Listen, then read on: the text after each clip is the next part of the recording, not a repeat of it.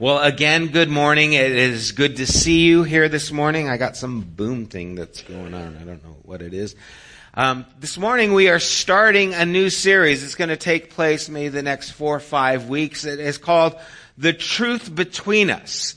And this is something that I actually, to give credit where credit is due, heard Erwin McManus talk on this kind of a series about four years ago, and it left a, a very good impression in my life and a useful way for me to have meaningful conversations with people of different faith. And it came kind of back to service, surface in my mind. I think Alex asked me, hey, I was asking, what, what things can we talk about? And he said, you should talk about other religions. And as he mentioned that, and as I started seeing things show up on the internet, especially on Facebook, where I see people talking about different things, I, I thought, more than ever, this is an important conversation to have right now. And, as we're looking at this, what I want us to understand is that there are always blind spots in our lives. There are things that we know,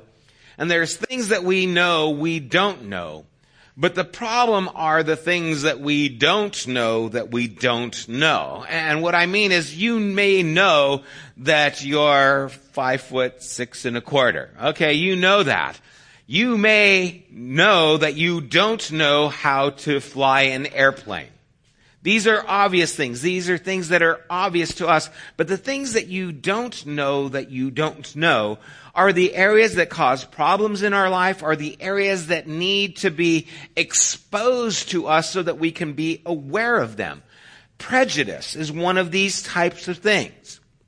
Many people are unaware that they're prejudiced until someone shows them the area of the prejudice. You're, you're, judging someone. No, I'm not. Well, you say these things and look at this example. This person is not like this and this is not the situation. And many times what happens to us is we take religions that are not a part of our own and we make judgments on them that are not based on the people, but are based on just things that maybe we've read or seen. Amen. That's what that was. Uh, when I was in Europe a number of years ago, I, I got to speak at a high school. It was a public high school. And because I was, quote, a missionary from America, it was kind of a strange thing. But I went to this high school and I was speaking and there was a lot of Muslims that were there at the school and they were asking me questions about, you know, my faith. And one of the things I shared is my testimony when I became a follower of Jesus. And I told them I became a follower of Jesus in my late teens. And one of the girls was like, what? How is that possible? You mean you weren't born a Christian? And I was like, no, you're not born a Christian. It's a choice you make. It's something that you become. And she just thought, well, I thought everyone who was in the United States was Christian. That was her perception. Now think about what that would look like. If you believed that that was the case, if you believed that this was a Christian nation, that means everything that comes out of this nation is under this umbrella of this type of Christianity. That means, think of all the reality TV shows. The Kardashians. MTV. Well, that's actually reality TV shows now, right? You know? Playboy, pornography. Ku Klux Klan. There are so many things that are a part of our nation that they see and they associate it with Christianity. And so revealing to them that's not what Christianity looks like helps to dissolve the prejudice that is there, those prejudging ideas that they had about what it means to be a follower of Jesus.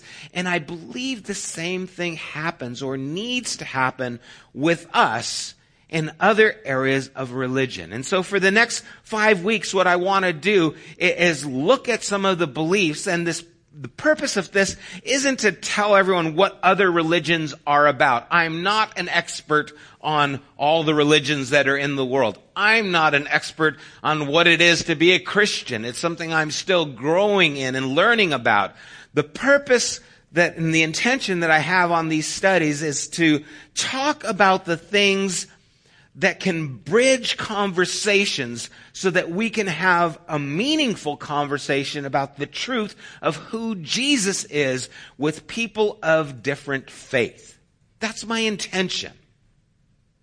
And so much of what we see and so much of what we read today is all about the terrible things that are happening and you can't ignore them. They are happening. I'm not here to say these things aren't a reality.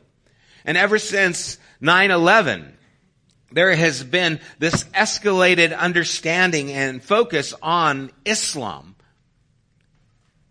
And it might surprise some of us that there are a lot of Muslims who also were horrified by the events of 9-11. And that not all Muslims, just like not all Christians watch MTV or reality TV, just Michael Turner. Michael, I just had to acknowledge you. Good to have you here again this morning. And the new baby, welcome. That's the way to welcome you, right? Uh, thanks for welcoming me by. But not all Muslims follow or subscribe to the things of ISIS or Hamas, just like not all Christians are involved with the things of the Ku Klux Klan or other things that take place. And let's face it, if we were to have to deal with all the things, we all got junk. I mean, in Christianity, you have the Inquisition, you have Crusades, you have what's taking place in Belfast between Catholics and Protestants, where they push their political agenda and economic, social agendas in the name of religion and kill each other based on those things. There's enough junk to spread around. But instead of trying to focus on all these differences and, and expose these differences, what if we were to find the areas where we could actually begin communication? And so the idea of the truth between us is not saying that we are the same because I don't believe that I have too much respect for the ability to choose to say that everything is the same. I don't believe that all roads lead to the same place. Just like I don't believe all colors are blue just because you call it yellow, it's really blue. No, there's such a thing as yellow. And those differences are important, but there are areas where we can actually begin a conversation and begin to bridge the gap. The truth is, there are Muslims who hold a lot of things sacred that you could find and agree with. And not all of them are antagonistic and, and trying to bring violence.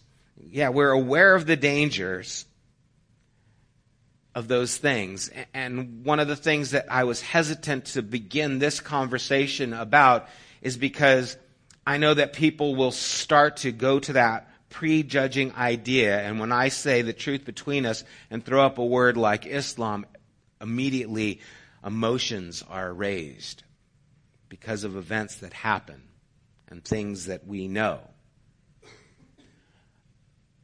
And I actually presented this series to a friend of mine who was a pastor, and I asked what he thought of it, and he thought, well, it's great, but I think it's dangerous. And I asked him, why do you think it's dangerous? And he says, because you're giving people information about another faith, and what if they choose to follow that other faith? And I started thinking about, wait a second, is that what we're worried about? And so I want to take us on a little journey, and we're going to start here with a passage that Jesus spoke about in Matthew chapter 5. Because what we need to do is get away from this tension and help us communicate and help us display what I believe God wants us to display towards everybody who is outside of our faith, and that is love. Jesus says, you have heard it was said, love your neighbor and hate your enemy, but I tell you, love your enemies and pray for those who persecute you, that you may be children of your Father in heaven. He causes his sun to rise on the evil and the good, and sends rain on the righteous and the unrighteous. If you love those who love you, what reward will you get? Are not even the tax collectors doing that? And if you greet only your own people, what are you doing more than others? Do not even pagans do that?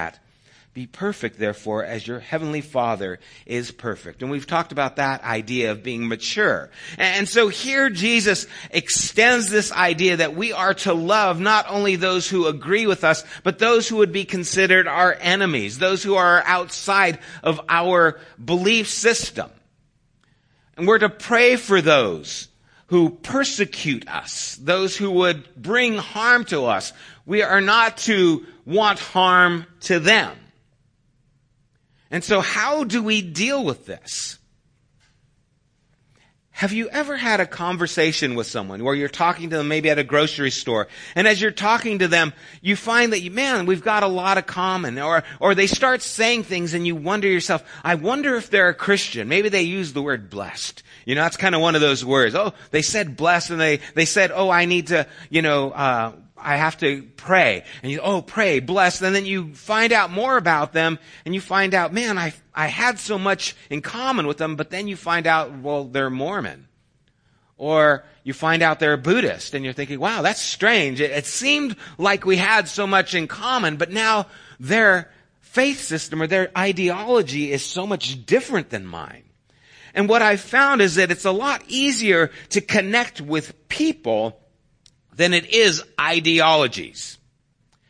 I have a lot more in common with people than just the ideology. The whole purpose of the skit that we did was to show that even though Alex and Kelly do not look alike, and you would not say they're twins, there are still a lot of things that they have in common.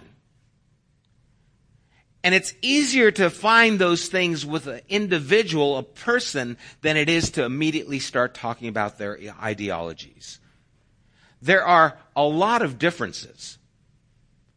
And you could go to websites and find out all about the differences. We can find out more about other faith systems, other religions today than ever before. You just go online. You can click, click Wikipedia and find out a few things. By the way, they say to get an accurate assessment, you should go to five different sources. Just letting you know. So you don't just go to Wikipedia. I know all about it now. You should go to at least five different sources to find out information if you want to have a, a broad perspective. And don't just go to the ones that all say the same thing. And you can find out more about other religions today than you could years ago in just minutes.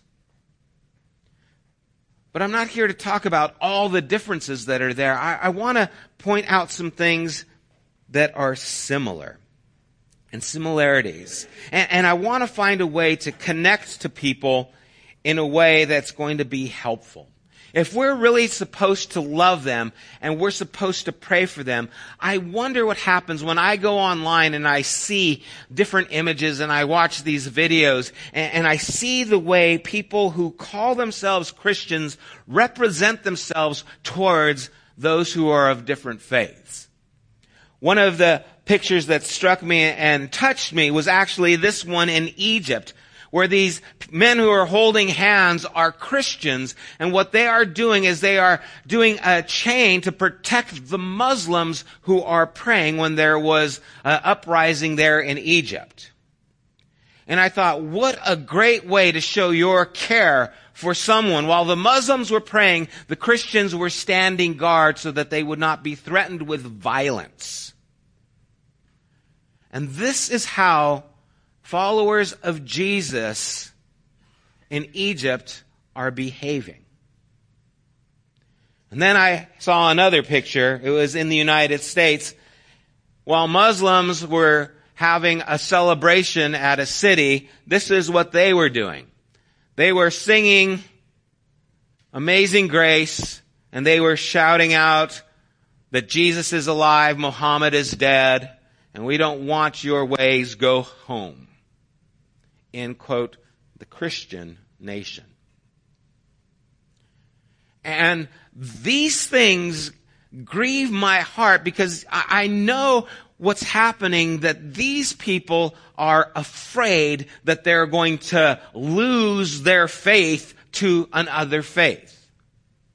And something happens when you're afraid. It causes and provokes something in you. And then I saw this photo that really struck me because this also is in Egypt. And here is a chain of Muslim men surrounding a Catholic church so that they would not incur violence by other factions of Muslims.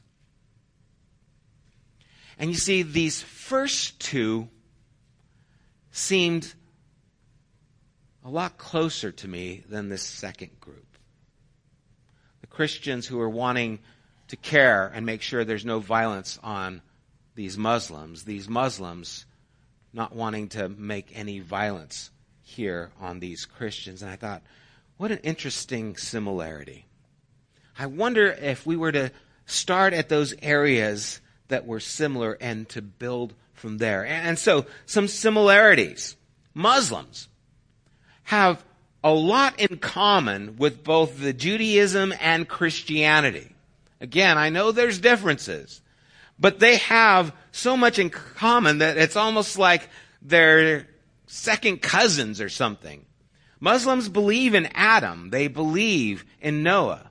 They believe in Moses. They believe that they are descendants of Abraham, but not through Isaac, through Ishmael. And, and so they have this foundation of belief in common. Muslims believe in a heaven and a hell. There are some Christians who don't believe that. But Muslims do. And, so if you're having a discussion with a person who is a devout Muslim, this is something you can use, and we're going to talk about that a little bit later, of how to kind of bridge a gap and have a discussion that can be meaningful with them. I think it's interesting that many Muslims hold theological positions that some Christians are supposed to hold, and a lot of Christians don't. Muslims have a very high view of God, Allah. And here's another something to clarify. Maybe you've heard through a video on YouTube somewhere or on Facebook that, you know, well, Allah is a, a, different deity and a different God. Well, Allah means the God. And if you were a Christian and you spoke Arabic, that's what you would call God. Just like if you were Spanish, you would say Dios. So if a Christian says Allah, he's not talking about a different God. He's saying God in his language. Okay? And, and again, I don't know where you've come from and what you've heard, but people who are giving their life for Jesus, I mean, seriously, giving their lives because they follow Jesus, if that is their native tongue, that is what they say. Because that is their word for God. It's not a different God if you are a follower of the true God. That's just the word that is being used.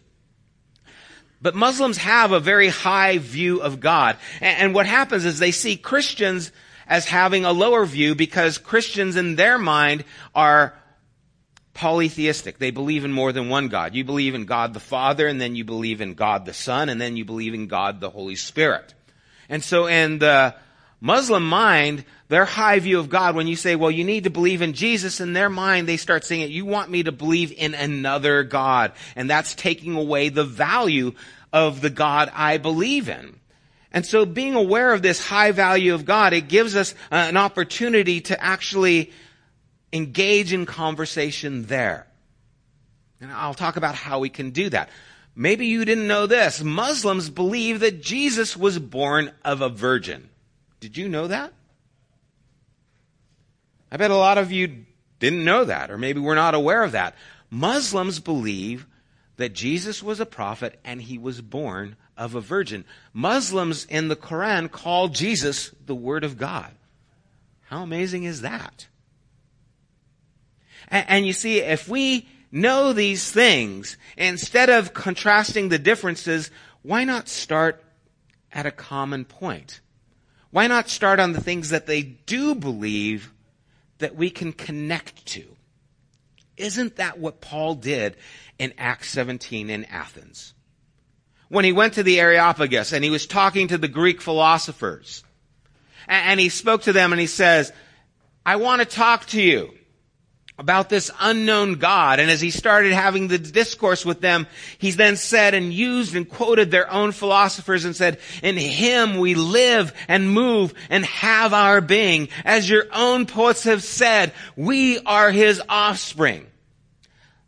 Those are pagan words that Paul is using to bridge the conversation, to lead these people who have a belief in this God or these gods to connect them to the truth of the real God. What if we did the same thing with those who are of Muslim faith? What if we engage them? What, if we talk to a Muslim and we ask them, okay, you know, how does a person find God? How do you know what God is? And a Muslim believes that God is represented by his names.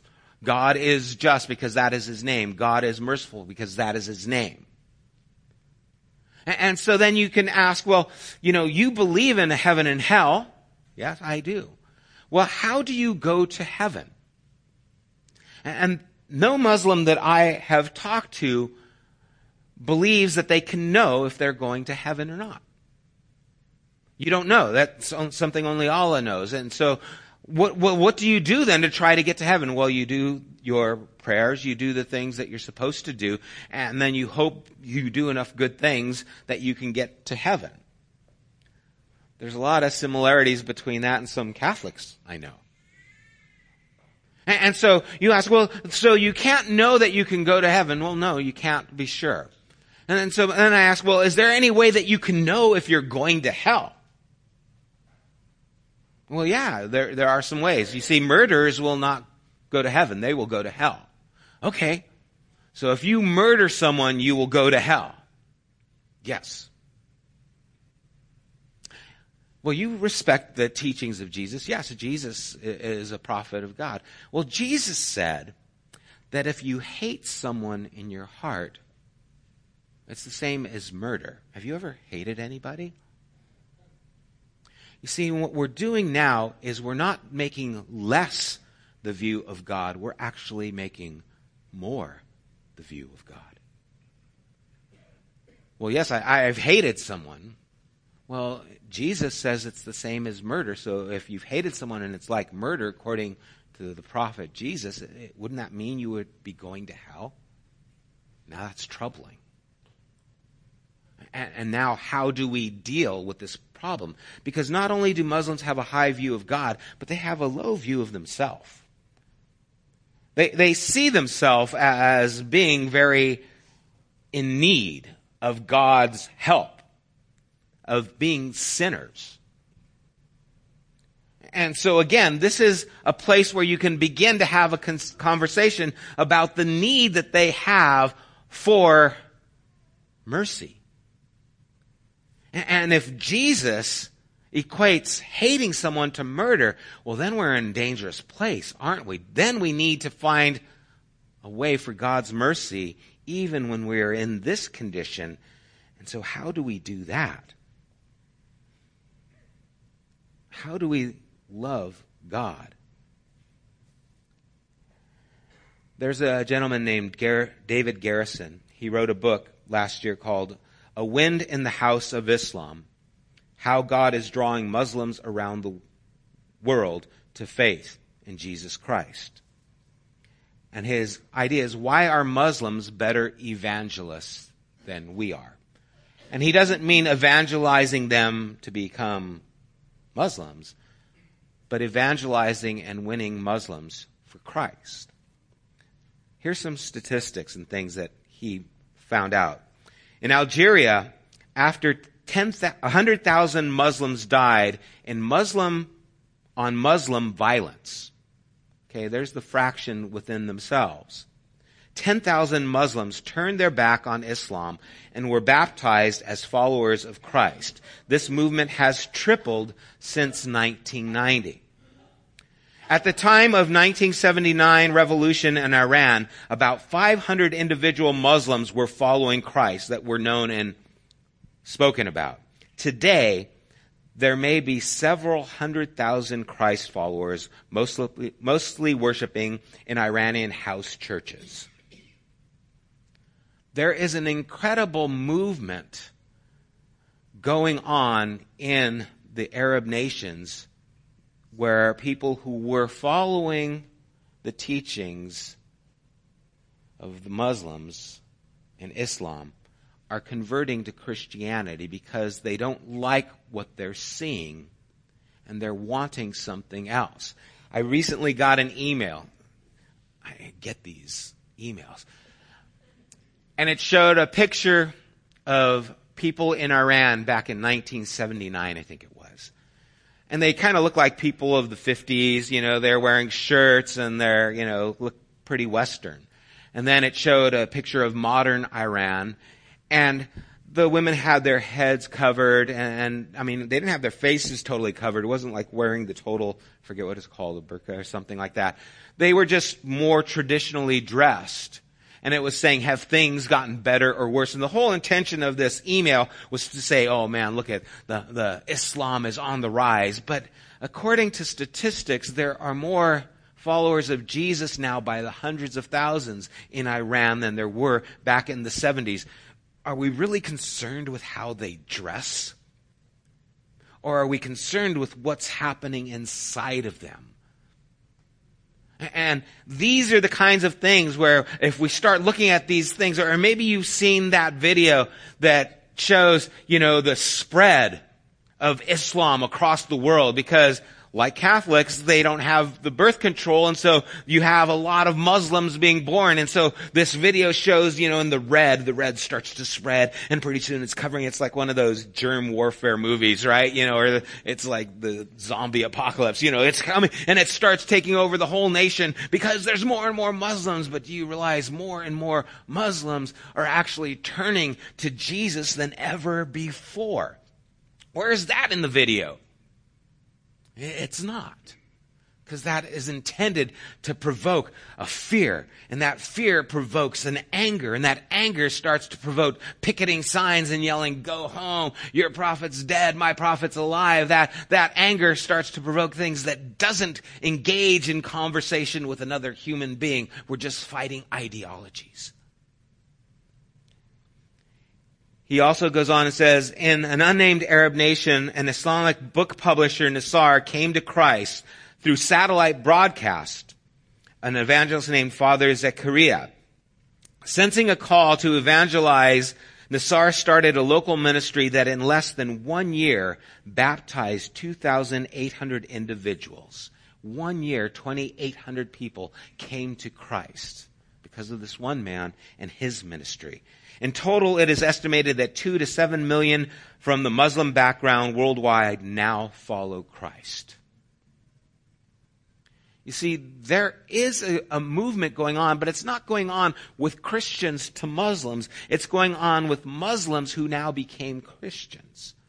And maybe what's happening is we're having the wrong conversation and they're having the right one. Maybe we could learn from them how to engage in a conversation because their goal is not to stop Islam. Their goal is to follow Jesus. Imagine that. It's not what we're against. It's what we're for. And so instead of trying to make a stand, we're going to stop Islam. They want to make a stand. I want to follow Jesus and I want to lead my father to Christ and I want to lead my family to Christ and I want to help them understand who Jesus is.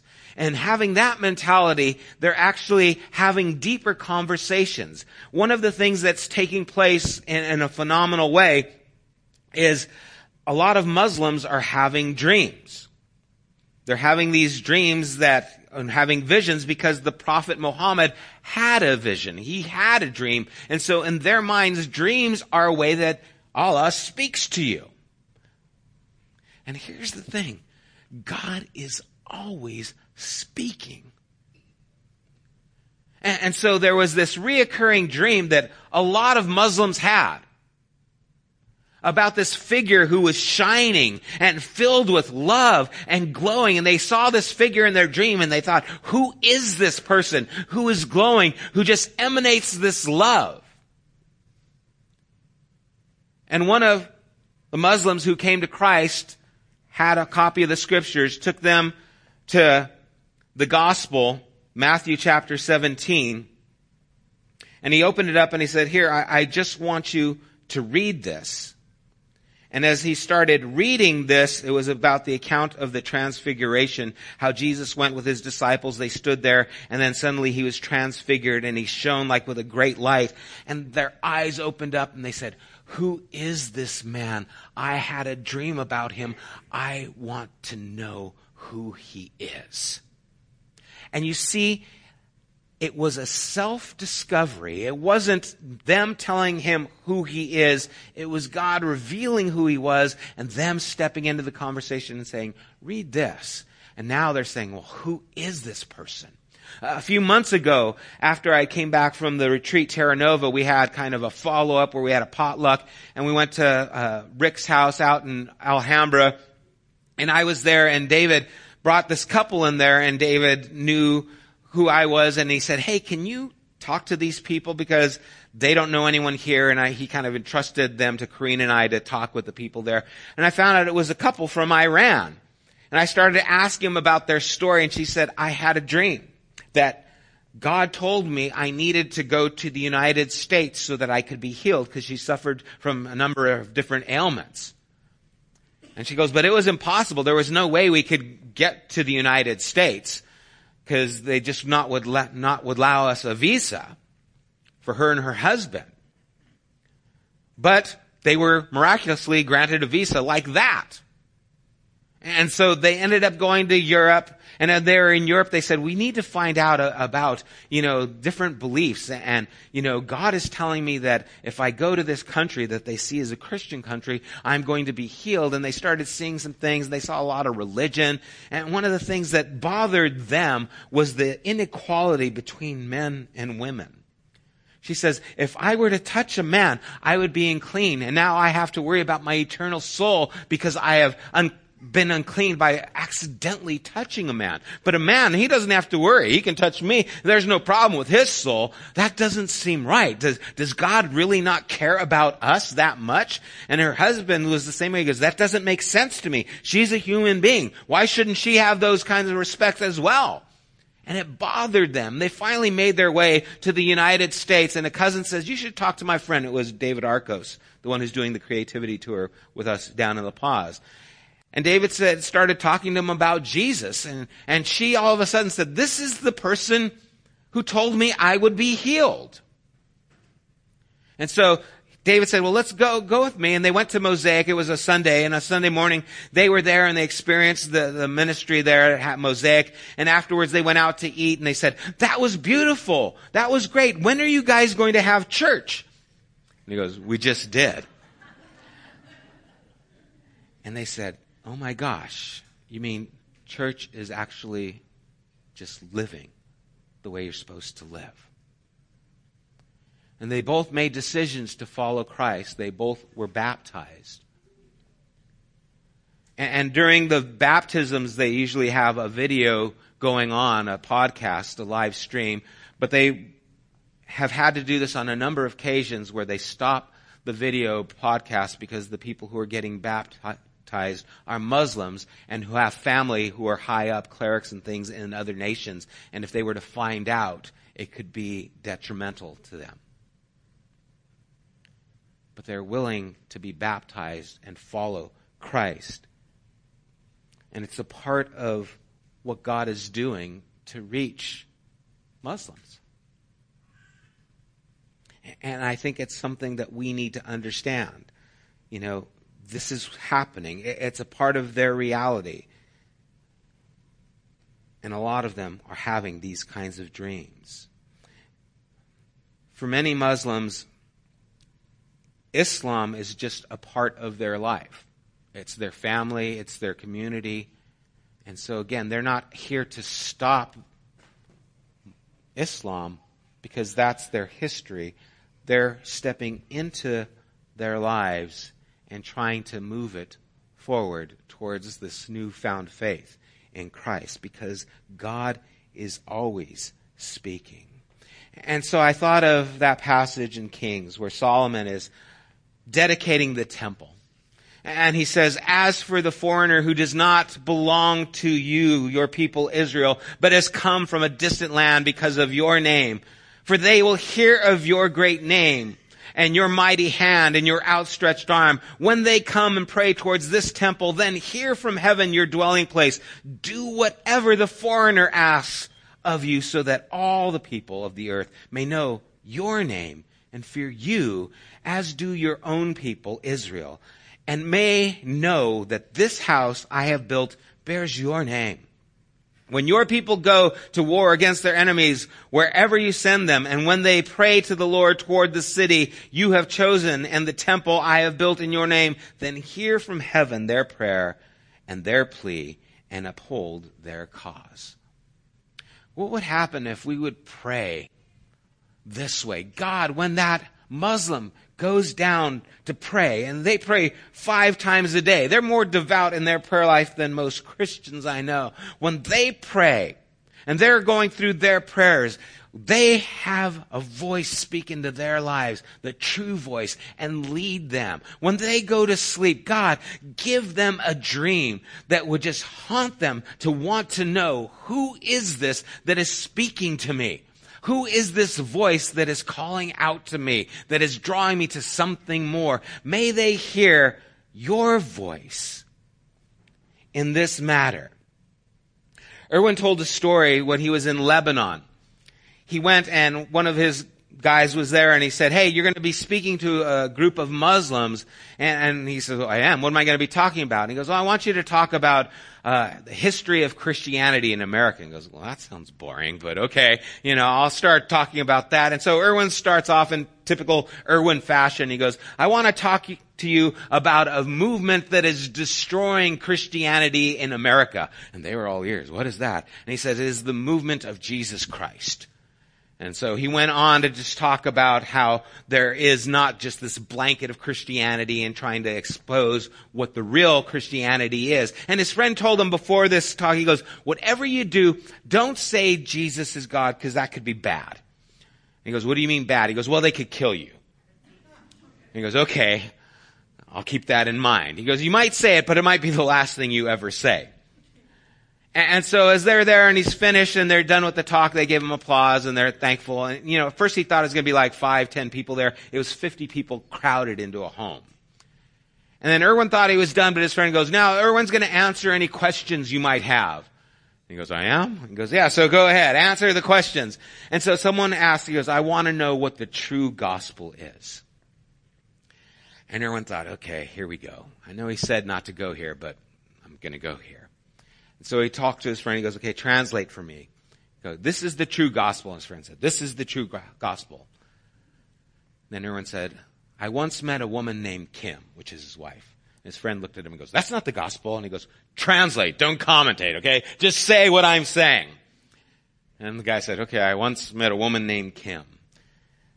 And Erwin said, and I loved her and I pursued her with my love. And he translated. And she first rejected me. I asked her to be my wife, but she said no. But I loved her, so I pursued her and I pursued her until I won her with my love. And he said, This is the true gospel that God loves you so much that he has pursued you and he has pursued you. But in matters of love, you don't send someone else. I couldn't send my brother. I wouldn't send my cousin. And in matters of love, God cannot send a prophet. God came himself. And that's why I believe the true gospel is Jesus is God come for us to show his love. He said, all of a sudden a man started just yelling. And let's face it, you know, some of these, some cultures, it doesn't matter what you say, it sounds like you're yelling, right? You know, he could be ordering a souffle and it would be like, what are you yelling at me for, right? Italian is like that. Why are you guys fighting? We're not fighting. We're just talking about what pasta to get, you know? And so this guy's yelling and, and you know, it works the other way too, right? French. You know, it sounds like they're nice to you. They could be cussing you out. You don't know. Oh, they love me in France, you know? anyway, he, he says, what is he saying? What is he saying? Because the guy seems really adamant. And he says, the man says that as you were, I am. And as you are, I will be. See, there are many devout Muslims that desire to know God but cannot quite get to a place where they know God loves them. But we are able to bridge that gap and say, God does love you. Because in matters of love, you must go yourself, and God has come in the likeness of Christ and has brought you an understanding of his love. So that you might know him and you might know his love. You know, sometimes they'll look at us and say, You don't pray. You, you, you guys aren't devoted. You, you guys are so diverse. I mean, here I am trying to find God and I'm so devoted and Christians come off so off the cuff. You know, yeah, I know God. Me and God are like this. And they're like, does that mean? I, it's hard to grab hold of that.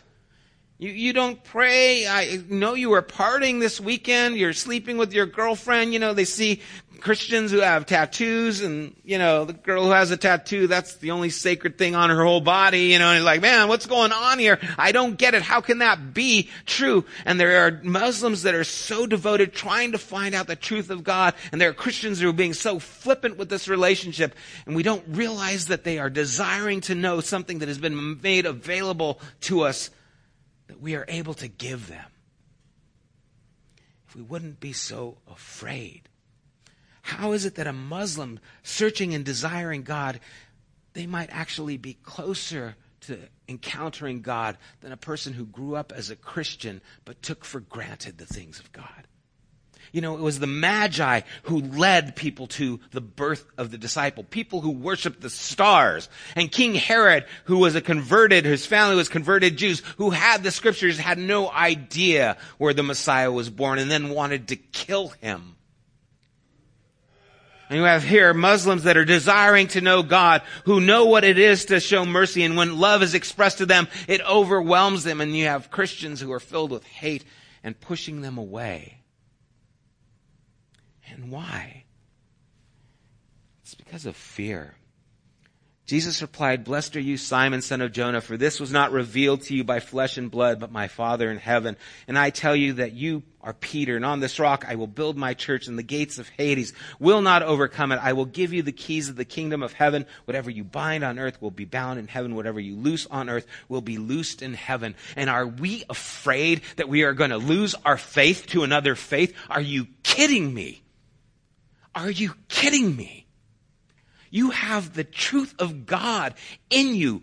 The gates of hell will not be prevailing against us and we act like our gates are being stormed in and we're being overrun. No, what's happening is fear is driving us and now we're known for what we're against and we've lost the movement for what we are for. And instead of caring about the souls of people who are desiring to know the truth, we're worried about those who are going to cause harm to us. When those who are in harm's way who risk their lives are starting a revival in their country because the truth of who God is has overwhelmed them. This couple that I talked to could not believe how beautiful it was to be a follower of Jesus now. How God has opened himself up to them and they have experienced God in a way that they never thought possible. You know, when you ask a Muslim, you know, why do you do these things? Why are you devoted in your, your prayer and in your traditions? And they say, well, it's because I need to show my love to God. And you ask them, you have children. Yes, I have children. Do you want your children to love you because they have to? Or do you want your children to love you because they want to? Because I want them to love me because they want to. God has asked the same thing from us. We don't do this because we have to, otherwise, we might not get to heaven. We do this because it's our desire. So it's no longer, well, I have to pray these times a day. Now I get to pray anytime I desire to come to my Father in heaven. And you see, instead of saying you're right or I'm right, you're wrong, you can appeal to the things that are there already in their faith that can lead them to a faith that is true. But if you're afraid of losing your culture, if you're afraid because women are going to go around wearing scarves instead of not, I don't know what to tell you. If you're afraid that your culture is going to be overrun, then I guess Jesus' words, the gates of hell will not prevail, didn't apply to us. And I guess we will have no voice into the lives of those around us. But you see, the reason we haven't had a voice is because of what our voice has been saying. And if we would connect to the dots that are already close to God, it's a lot easier to take the next step. One last story and then I'm done. I'm sorry, it's a little bit long.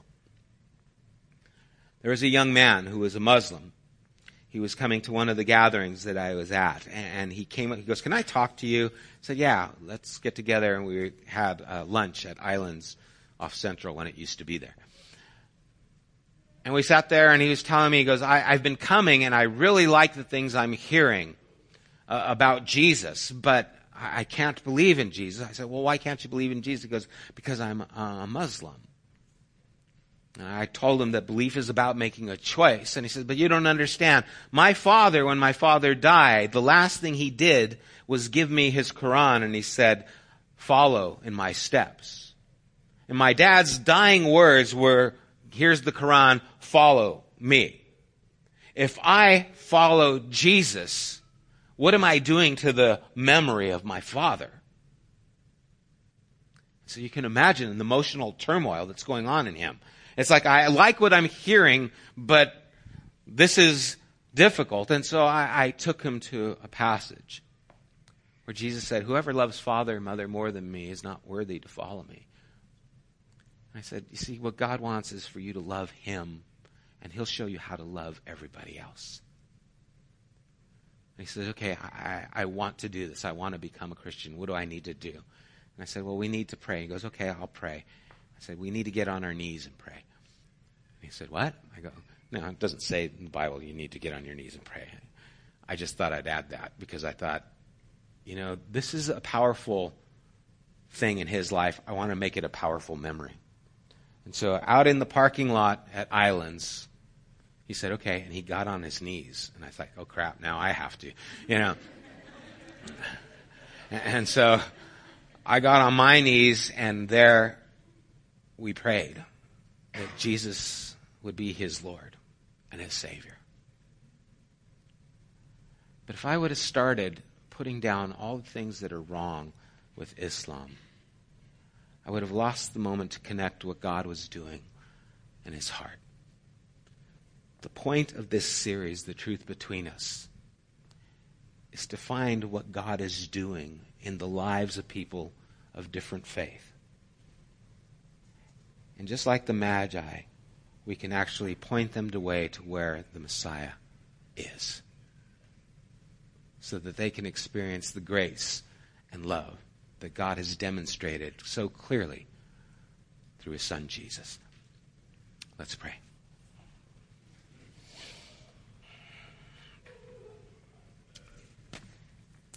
Father, we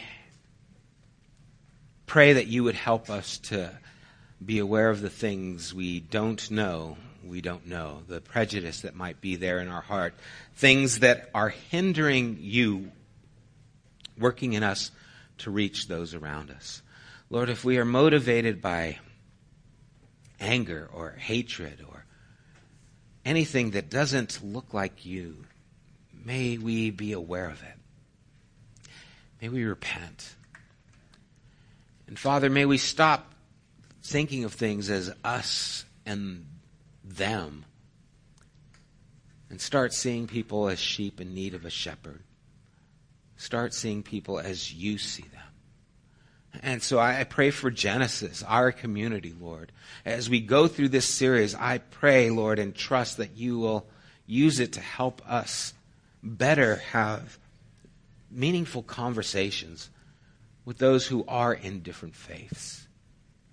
Lord, even as my friend said, well, it's dangerous because people might choose a different faith. Lord, our faith is dangerous. Our faith is storming the gates of hell. Father, our faith will not back down. Whatever we bind on earth will be bound in heaven. Whatever we loose on earth will be loosed in heaven. Lord, you've given us the keys to the kingdom. We're not going to trade them in. We're going to use them. We're going to make a difference in the world around us. Lord, we are not going to be provoked by fear. So, Lord, I pray that we would stand together, desiring to know how to communicate better. And just as everyone's praying here tonight, you know, there are some here, and maybe you're coming from a Muslim background, I don't know, or, or maybe you're coming from a religious background that said the same thing. Said, well, you, you have to earn God's approval. You have to earn God's love and you can't know. You just have to do enough good to maybe make it. And you're in that same struggle and you don't recognize that Jesus has already come. That Jesus says you will never be good enough but I love you, my love will pursue you, and I will take the cost for you. I will buy you, and you will be mine. And this morning, if you just want to acknowledge that and, and that Jesus is here for you this morning. And if you're here and you want to say, I need this Jesus who is forgiving, I need this Jesus who is going to take my life and stop this ritual of trying to be good enough. I want this Jesus who has pursued me. I want to pray for you. Would you raise your hand so I can pray for you? Anyone here? God bless you. Father, any here who need that assurance of your love, may they find it in your Son Jesus, and may we be continued examples of what it means to be like you, Jesus. And Father, may we not shrink back from the field that is ripe for harvest here in our own country. Lord, the people around us who are desiring to know truth, desiring to know you, desiring to experience your love.